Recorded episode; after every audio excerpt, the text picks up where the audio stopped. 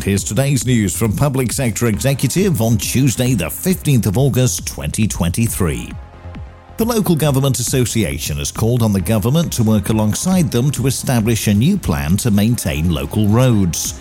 This call follows OECD figures that show only Ireland and Italy have seen bigger declines in their funding for road maintenance.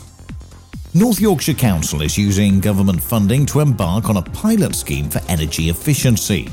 The scheme will see high priority neighbourhoods undertake assessment, planning, and retrofitting to make homes more efficient. And a report into virtual schools has found that they are a hidden asset of education. However, a government review must be undertaken.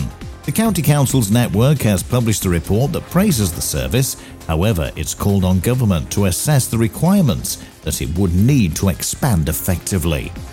And that's the latest. Don't forget to like and subscribe to make sure you receive every new bulletin and check out our stories in full on our website, publicsectorexecutive.com.